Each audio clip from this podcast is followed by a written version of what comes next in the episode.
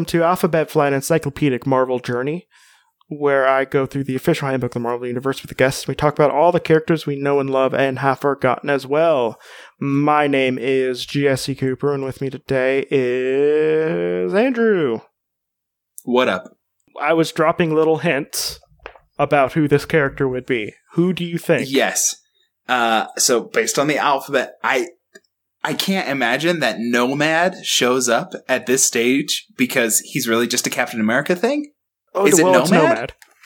Yeah, and Nomad has a longer history than you think it does. But is there a Nomad that isn't Captain America? There's a non-Steve Rogers Nomad. There's four Nomads. What? Yeah, so we're going to talk about a couple of them. All right, we got to Nomad. So, Nomad. What do you know about Nomad? The main one that I know about, which is just Steve Rogers when he doesn't love America. He goes to being Nomad. First off, there's more to that. To that. Yeah, it's a little more complicated, but the man without a country, Nomad, still trying to be Captain America, but without the jingoistic America patriotism. And he wears black. I think there's a yellow cape, and he's got like a black head sock costume.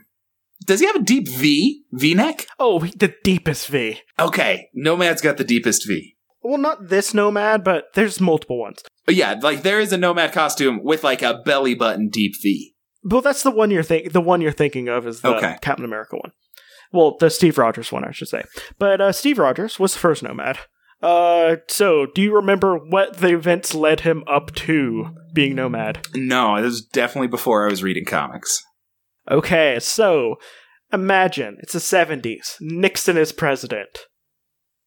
And Captain America figures out he's part of a secret criminal cabal called the Secret Empire. All right. Okay. And maybe, this is actually what happened. Captain America confronted him in the Oval Office, Nixon himself, and it is heavily implied that off-panel he shot himself in the head.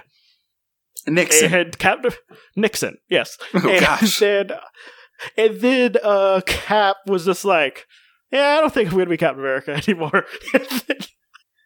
Oh, man. Also, one of the funny things about Nomad is that it was a joke moment.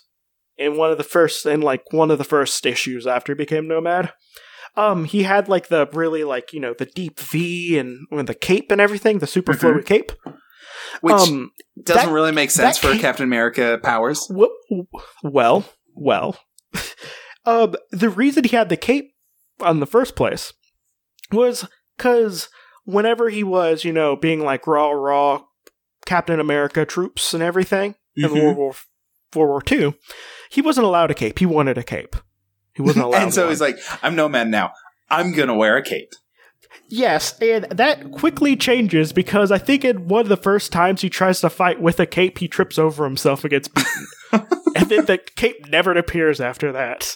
All right, I just want to like see guys like the Incredibles didn't invent the commentary on capes. They didn't make it up. In fact, I would be really, really surprised if Brad Bird did not think of that specifically. But Nomad. Captain America, or Steve Rogers, was the first Nomad. The man without country. And then there was a second Nomad. So we're not even to the Nomad we're talking about today yet. Oh, gosh. He appeared in 4 issues. Exactly. Second Nomad is Edward Ferbel. He only showed up in 4 issues of Captain America. He was persuaded to take the Nomad identity by the Red Skull. I'm surprised they haven't done a play on that with the Red Scroll or something like that, where like it's I bet somebody did, and it was like really B level. And he was hoping to lure Captain America to the West Coast as well as besmirching his identity. Mm-hmm. And Ferbel just, you know, staged fights and everything, pretending to be, you know, Nomad and believing himself to be an actual hero. Whenever the two, like, clashed finally, he was, you know, using a bunch of flashy stuff that could hurt people. And Captain America just stopped fighting because he wanted to avoid casualties. But very, very, very Captain America. Yeah, but then he used that to his advantage, saying that Captain America didn't care about people. Well, that's not how it works. Yeah. Well, I mean, obviously, there's this bad guy just fighting and fighting people, and Captain America won't do a single thing to stop him. Eventually, Captain America was so annoyed and let him, like, go with a couple of missions on him as Nomad. But then, my favorite Captain America thing came up, Ameridroid. Ugh. Which is a 20-foot tall android in the form of Captain America, who is inhabited by the mind of a self-loathing former Nazi spy and scientist. And by Nazi spy, we mean spy on behalf of the Nazis, not against the Nazis, right? For. Yeah, okay. For the Nazis. Okay. And he's a self-loathing former Nazi. Okay. Yeah. Why'd they put him in a Captain America bot? In 122. Issue 122. But, like, why? Why would you do that? Why not? Well, it's a 20-foot tall version of Captain America, who is as strong as someone who would be 20-foot tall in the shape of Captain America. All right. But yeah, he's my favorite. He's my favorite one. He showed up in 1978. Wait, did I get that right? Yeah, in 1978, the search for Steve Rogers. And this was when the Captain America comic was Captain America and Falcon. Mm-hmm.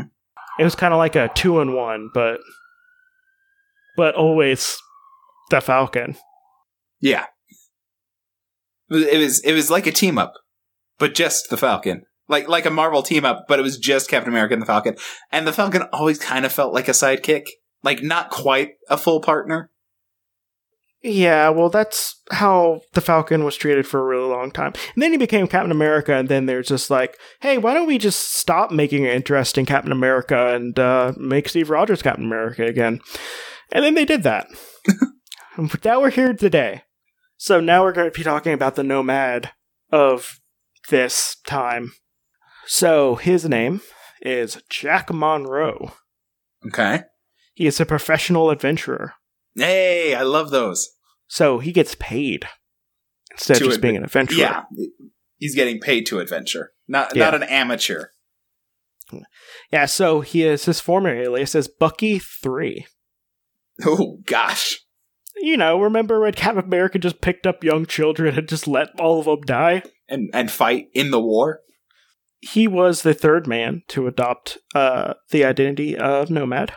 The first was Steve Rogers. Also the third man to be Bucky, so... Yeah. I don't know anything about the movie The Third Man, so I'm just not going to try to make an allusion to it. I just know that that's a movie that people like, apparently. Yeah, I don't know it either. It's a movie that is apparently very good. That film critics say are very good, so... That's something. Whenever Steve Rogers decided to, become Nomad, he eventually stopped being Nomad.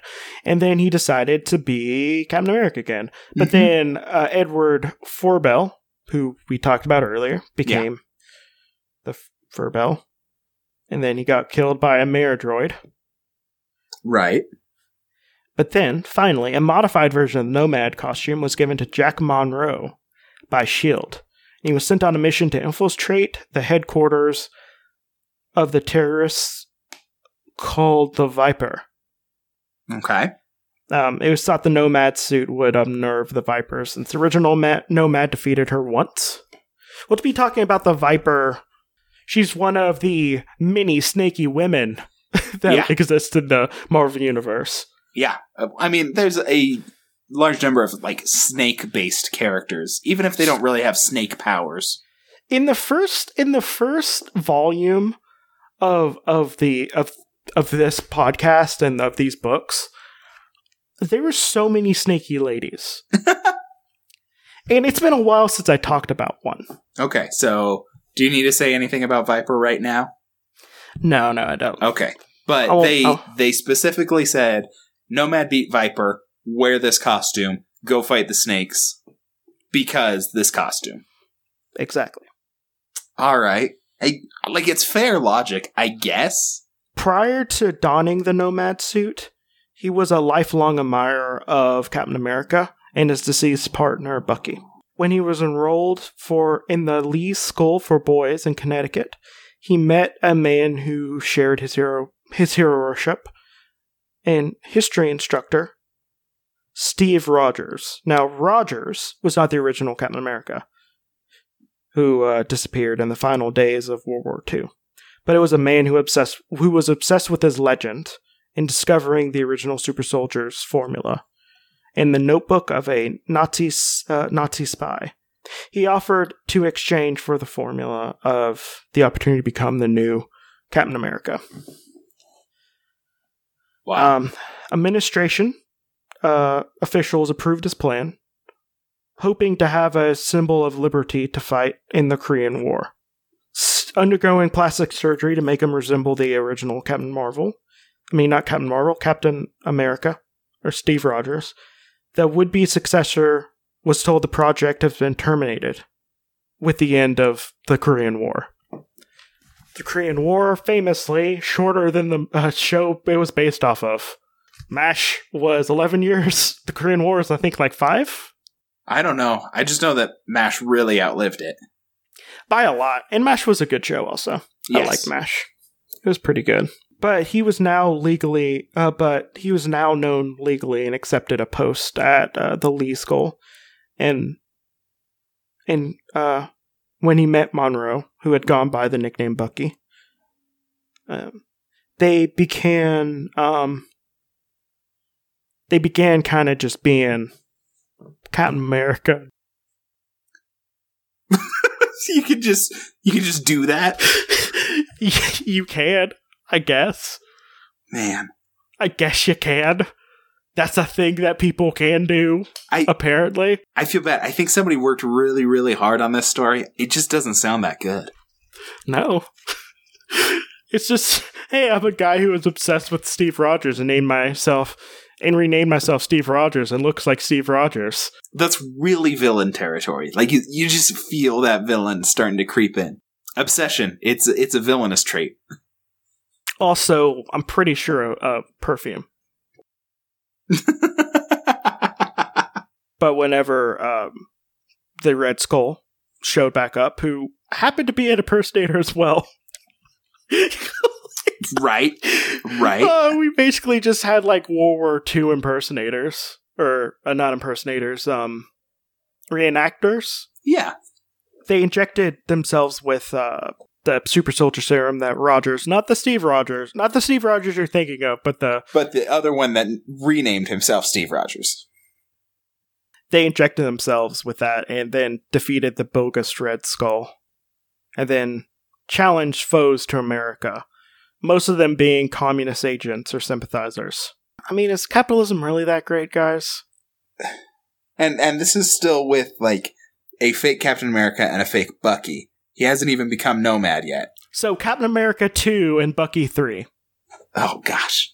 I think Bucky 2 was Rick Jones. Probably. No, it was Rick Jones. And then he stopped being Bucky after Cap was just like, yo, you suck. Stop it. Running out of enemies to fight, they began preying on those who they suspected of being communists. No! This is bad. This is really bad. When the government learned of their indiscretions, FBI agents went to subdue them and placed them in suspended animation. No, you just like, you don't need to suspend that animation. You can just put them in jail. Just put them in jail. They're not going to explode. Like they're strong, but not that strong. Like you can detain Captain America. Just about anyone who is slightly faster and stronger than a normal human could detain Captain America. Yeah. Like, it would take half a Spider-Man to detain Captain America. Oh, man. It was believed without the Vita Ray treatment that the original Captain America had, the Super Soldier Serum had delirious effects on their sanity. All right. They were released decades later by government employees. No, don't release them. Oh, man. Who was disgruntled by the official policies towards communists. And the second Captain America and the third Bucky believed that the original Captain America was a fake and fought him and the Falcon until the two were defeated and sent back to suspended animation. Oh, man. The criminal psychologist Dr. Faustus gained custody of the two and became test subjects for mind-controlling gas. Sure. Yeah. To test, as a test of loyalty, the second Captain America was ordered to shoot his friend Bucky and did so. But he was unaware that the gun wasn't loaded. And then, after Faustus was defeated, Monroe was placed in S.H.I.E.L.D. custody. Mm-hmm. With given special treatments to restore his sanity. Did it work? Not really. Okay. It's kind of what I expected. Good enough for S.H.I.E.L.D. to put him in a costume and send him to fight the Vipers? Pretty much. He helped his hero, Steve Rogers, defeat Viper. And he maintained the identity of Nomad for a little bit. Okay. For several months. And then he made his own style of crime fighting. We're done talking about his history. All right. We have more things to talk about, though, because guess who got a 90s series? Oh, man. Jack Monroe. Oh, man. But let's talk about his steez first. Okay. So, he is 5'11". That's not that tall. Yeah, weighs 200 pounds, has brown hair and eyes. Okay. He can lift about 500 pounds under optimal conditions with a super soldier serum. That's not bad. When you picture people lifting, you've read through a lot of these and it says, you know, how much they lift. What kind of lift do you picture? Do you picture them bench pressing it or like lifting it from the ground up above their head? It says lift and in parentheses press. Okay, so that's like a bench press, shoulder press. I'm going to say it's like a bench press or a shoulder press, and they could probably do a little bit more with like a deadlift. Gotcha. For a short amount of time. Yeah, so like he can lift or press, but maybe not lift and press 500 pounds. Yeah, he could probably do either one, but those are under optimal conditions. Right, so that's at the gym with a spotter.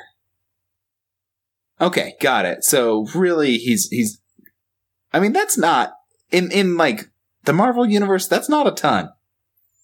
No, that's why Captain America is actually incredibly weak compared to most of the people he fights. Mm-hmm. I mean, so is he like physically matched with Captain America or not quite? He matches Captain America. Okay, he's one of the hundreds of people who are as strong as Captain America and as perfect as Captain America.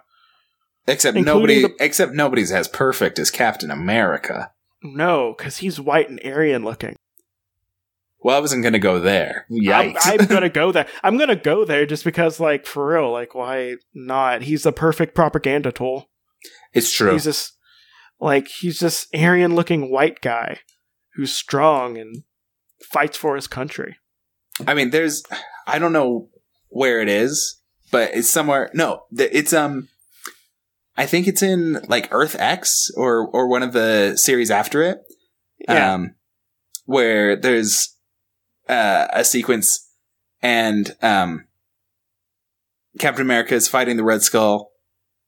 And I mean, I think that this has probably been done a couple of times, but he's punching the Red Skull and the Red Skull stops fighting back. And Captain America says, "Why aren't you fighting back?" He's like, "Why would I fight back against you? You're my ideal. Like you represent everything I'm fighting for. So, like, I'm not going to fight against you." Which is another reason why I think, at least in this day and age, it's better for us to have Sam Wilson as Captain America, because you can actually tell stories from a better point of view. Instead of being a perfect white dude, you can tell from a better point of view for, like, especially our current political climate. Yeah, it's really complicated because of the history of Captain America and then also the movies, and it becomes a big mess, doesn't it? It does, and like it's mostly just because I want more representation. Yeah, and which is a fair thing to want, absolutely. In the Sam Wilson Captain America, was actually tackling some really heavy subjects that you could not tell with just this perfect white boy. Yeah, I actually do kind of regret that American comics reset to status quo so often. I do wish that characters could, die, pass on the legacy, and things could move on at a faster pace. I had kind of a long discussion about this on multiple episodes. I believe it. I like the idea of legacy characters, especially of major legacy characters, taking the name and actually taking the connotations with it better than keeping the same people doing the same things, the same stories over and over again. Yeah, and I there's evidence that it works. I mean, Miles Morales as Spider-Man, people enjoyed it.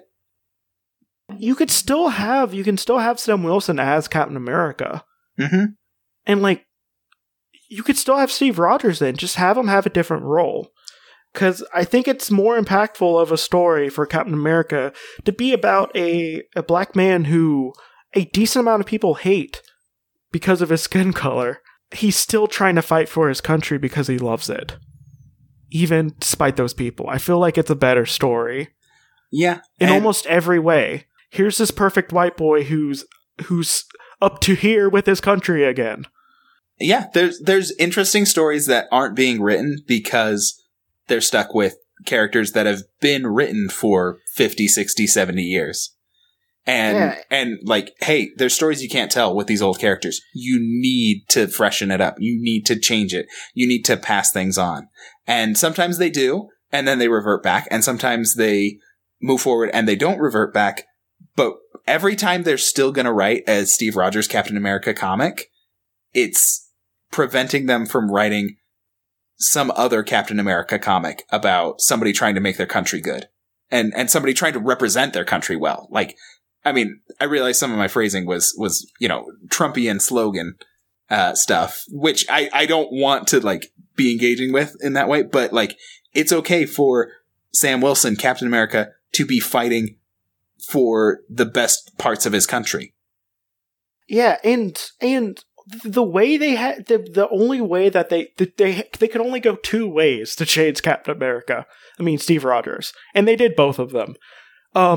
Make him old and not able to not be the perfect person again, which I kind of liked. He was kind of like not a Steve Strange, a Nick Fury type. Yeah, behind the scenes, or make him a Nazi. They did both of those in the last 5 years. Yeah, they did both of those. Like, you can only tell so many stories about him now. And if you move it forward, and also, like, you have some limitations because Captain America is from World War II. It was a long time ago at this point.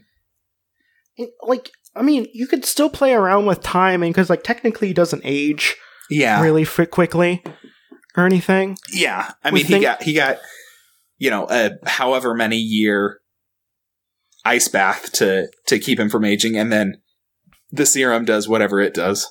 But it's just not the same. Like, if you have them creating a super soldier in 2000 versus in 1941, it's an entirely different kind of mindset for what that hero needs to be representing and doing and fighting for, and who he's going to be defending and how he's going to be defending them. And another thing, too, is, like, the Captain America comics have been fairly progressive past a certain point. Like, after you get out of the World War II era stuff, it becomes fairly progressive. Like Steve Rogers is a shockingly progressive man from 1930s and 40s. On his views on gender, race, is like, just frankly, like, the Captain America they write probably doesn't represent the attitudes of a lot of people in the 40s. He got woke real fast. Yes, and I like that. That's great. And the fact that he did bring certain black superheroes into the spotlight right next to him, also good. Captain America has been around since the 40s. Like, that's 70 plus years. Like, I think you can only tell so many stories about a person having it up to here with their government. Mm-hmm. When it's the same person. If you have Sam Wilson, then there's a whole set of new stories. If you have, someone else, it's a whole set of new stories. about how they have it, you know, like you said, they've had it up to here with the government or whatever the story is, but you can have, you know, basically a different character in the same context and it's a different story. And that's what I want. And the thing is like, I think they're doing okay with some of the newer heroes, like Ms. Marvel. Yeah, that's probably the best example in recent times. I think Moon Girl and Devil Dinosaur is also a really good example of it. Miles, mm-hmm. The new Nova, who's fighting aside with his father, but Richard Rider. But he's also like he's half Hispanic, half white, which is also great having. And like you have an Amadeus Chow as Hulk. Is also amazing. I love him so much. Yeah. So, you've listed out the champions, basically. Yeah, well, basically the champions. But, well, the reason why they're all together is because they were all on the Avengers, and they're just like, yo, guys, this isn't helping. Like, we're too young to be here. You guys are too old for us. We need to do this different. So, you know, there's that. It's just like I want change to happen. Mm-hmm. It works, and then they drop the... like the changing, the young, you know, like the Young Avengers. You know, they drop the Young Avengers and then they do the Champions. It's like, well, you guys could have just been doing the Young Avengers for the last 10 years. You could be doing both. Yeah, like the Young Avengers was a good series. The Young Avengers was also incredibly gay, which is, I think we need another incredibly gay comic. Yeah, like I wrote papers in college about the Young Avengers and, you know, some of the stuff they were doing that was... effectively dealing with specifically like gender roles, and some of the things that like actually they, even though they were trying to be woke about it at the time, I mean, and Young Avengers is what, early 2000s, so it's more than 10 years ago. You know, even at the time, one, they couldn't do as much as the author wanted to do because he wanted to dig into trans issues that he wasn't able to get into. Is like the industry and pop culture wasn't quite ready for that level of discussion. And so he ended up, you know, like, I don't want to say reducing it, but like he had plans for Hulkling to be a trans character. And having to deal with like sexuality in that context. And they sort of simplified it down to, it's like, just make it a gay relationship. They kind of tackled that a little bit with the Josh Whedon run of Runaways. A little bit with Zavin. With Zavin, yeah, but still not as much as. I'm spacing on the name of the author for the original run on Young Avengers, but like he had scripts where Hulkling was, as Hulkling for being a superhero, you know, like male, masculine, all these things, and then shapeshifting. To civilian identity as a girl, a high school girl. And he didn't get to do that. And I think, you know, like it's obvious from the scripts that he wanted to. So like there were limitations put on Young Avengers and even some other like kind of esoteric academic stuff about how even though they're giving like the girls aggressive and even like in the case of Hawkeye, like a phallic symbolized power, like she's shooting arrows, like it's a phallic situation. And you're giving the male characters like more backseat powers, like Patriot's carrying a shield and Kate Bishop's carrying a bow and arrow. One is aggressive, one is defensive, and the male is being defensive and the female is being aggressive. Like they're playing with gender roles, but there's still some gender roles that they're not quite subverting, like how the female characters constantly need approval from male characters, and the male characters are rejecting approval from their counterparts. Like Hawkeye, when Clint Barton comes back, she's like, I need to go get like his blessing to keep being Hawkeye. But Patriot doesn't care if Captain America gives him his blessing. Well, also another thing, sorry, like we are getting a little bit I don't know why we're getting to this with the Nomad episode. Yeah. But actually, you know what? Legacy. Actually, yeah, like with the legacy for Young Avengers, I think it's fair. Something that spun out of that was the original Captain America, the original person who got the super soldier serum. Eli Bradley, right? Eli Bradley, yeah, which read Red, White, and Black. If you have not read that, mm-hmm. Because it is about Eli Bradley. It's basically the first Captain America because the super soldier serum was actually tested on a bunch of black platoon. Yeah. And the only one who survived was buried, basically. Yeah, and there were some negative effects on the serum because it wasn't complete, but they felt comfortable testing it in that context, as opposed to on Steve Rogers. And like it's a pretty rough look at things, but I can't remember what we were really getting at, but I think the gist of what we're saying is, like, we want good legacy characters to pass things on, to get new, fresh context, a little less white, a little less male, you know, a little less waspish, not Wasp the character, but white Anglo-Saxon Protestant men. Oh, well, Wasp, the new Wasp, the Natalia Van Dyne. Yeah. She is... No, wait. Did she take her... I don't know. I forgot. I forget. It's just the Red Wasp. Yeah. Basically what she calls. She's basically was raised by Russians, and she's like a super, like, assassin who also has shrinking powers, mm-hmm. and is a super genius. And she's pretty cool. Yeah. But it's like, it's good to pass things on and get new perspectives on all these characters. Put a new character in the same situations that you've used, and it'll be a different story. And also, another thing, maybe market whenever you do that so you don't go back to status quo mm-hmm. every year.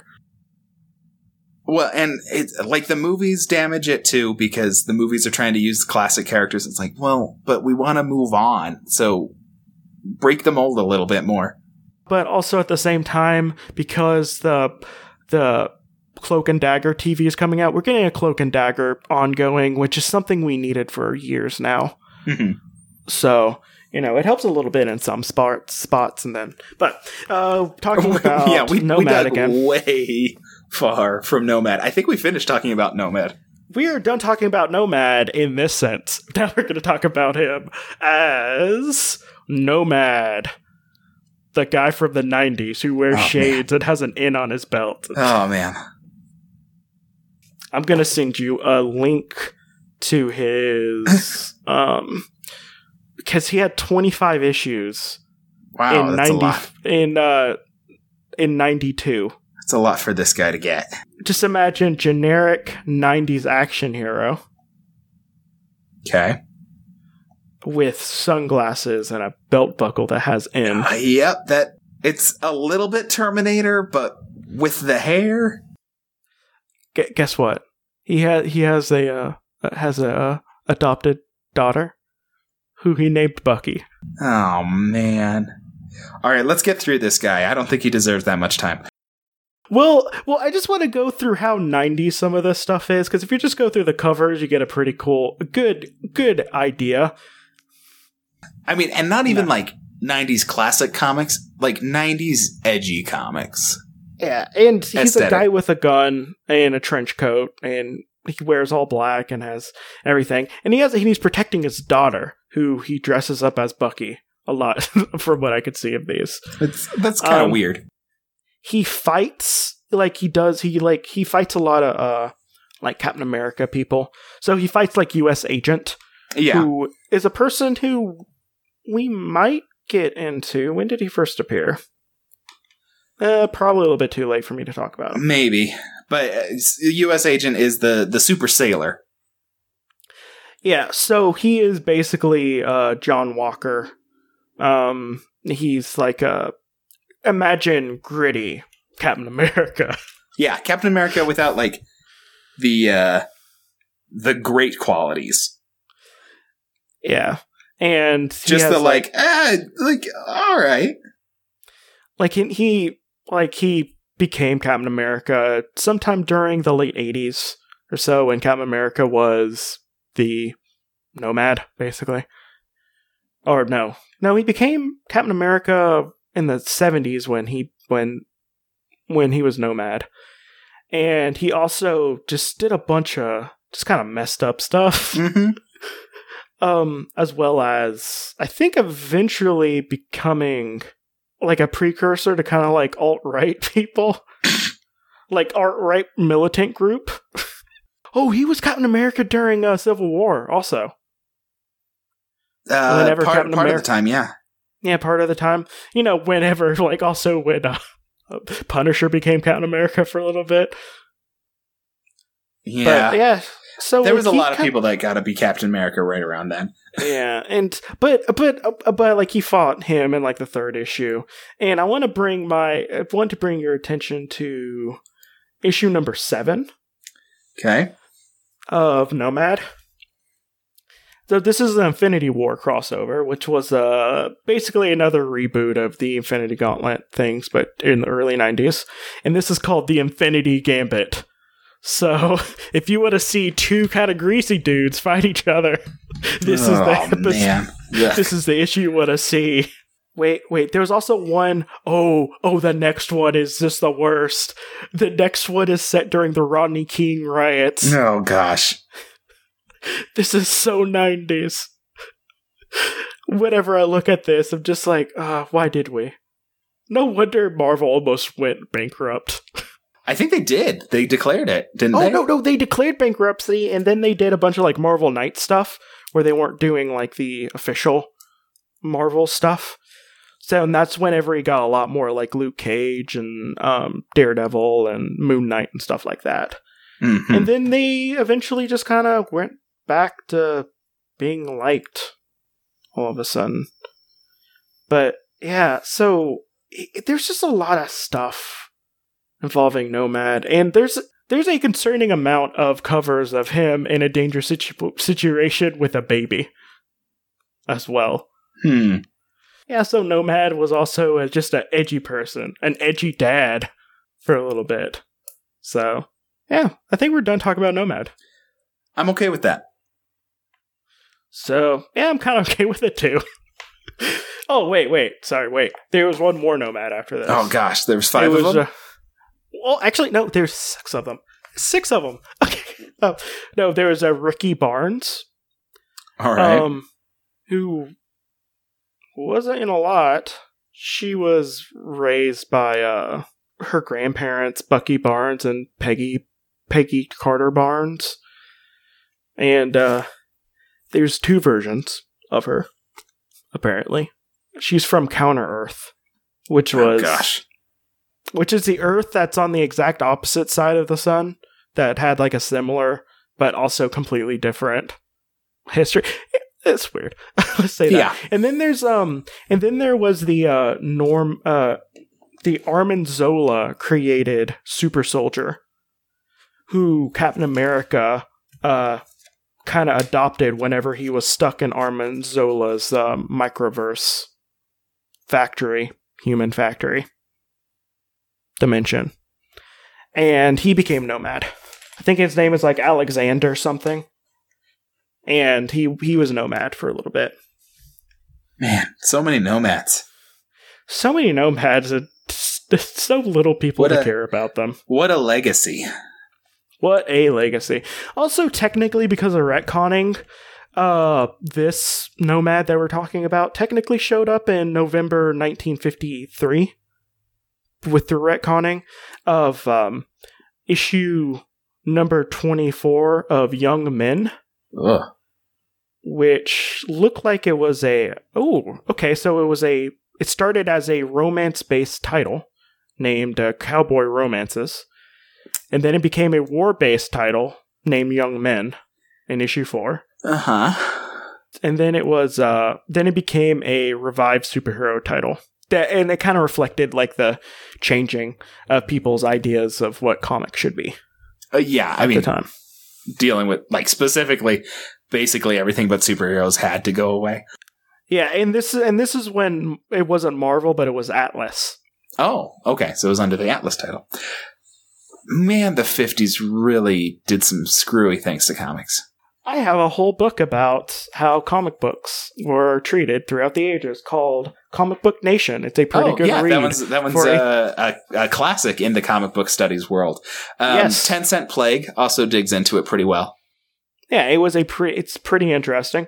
It looks a lot into the comic code and how pretty much it was just feeding into a bunch of overly concerned parents. Well, okay, so I mean, I could dig into it a little bit because I know pretty well about it. Like Frederick Wortham and Seduction of the Innocent and all of that. But like, here's the thing: they found his research notes. he fabricated it all for the hearings. He like took bits and pieces from like three different kids and described them as if it were one child and like completely screwed it all up. And it was real bad. And that, but like the industry was just decimated by the code and like all of the hearings and everything, because one, it destroyed everyone's reputation who was working in comics anyway, whether or not they stayed there. And like whether or not they could, because of the comics they were writing. Like the 10-Cent Plague is a really fascinating book about like where comics were and what happened after and like the attitude. There were book burnings of comic books because people thought they were going to corrupt your youth. I think a thing that people don't bring up, but The Seduction of Innocence was a book that was on sale, which meant the more that can be drummed up about it. Yeah. The more money. Yeah. It like it's made. For profit.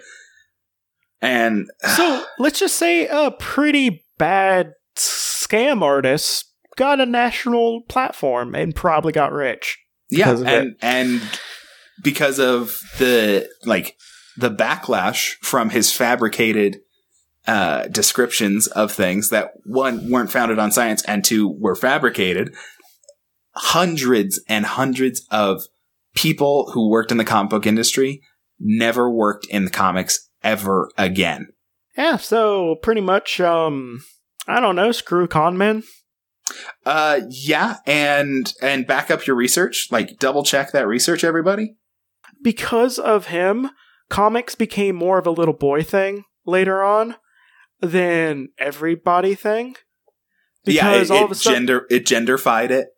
Yeah, because comics used to actually be read by everyone. Yeah.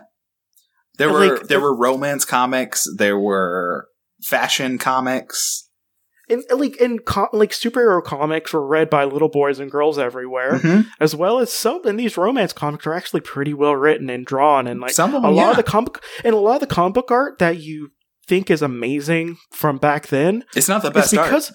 It's some of the best art is because of romance comic artists, and people like Sal Buscema and stuff like that came from the romance comics. Yeah, which is why you have some of these really well drawn superhero comics later on. Yeah, because they were. I mean, it was a big industry, and then it became a very small industry. It's so sad. It's a really sad, upsetting story, and if you care about it, it's horrifying because of all the people that lost their jobs, all of the culture that we just don't really have anymore. All of the stories we could have had. Like, the idea of having, like, another, like, 20 years of comics or so of ongoing stories is saddening for me. But... okay. We finished up Nomad. That was crazy. Yeah, so we got into legacy, the concept of legacy, and yes, it kind of spun out of control, but we'll know how much is kept in because I'm the one editing. So good luck. So yep, so basically, yeah, what's your plugs? You can listen to me on the Protagonist podcast and also on Disney Animation Minute Essentials. Okay, so my name is Jesse Cooper. I have a podcast called Creepy Critters. I also have a Instagram called, I don't feel like doing my plugs right now. Okay, so yeah, this has been Alphabet Flight, and may Madcap show you how truly meaningless life is. Bye.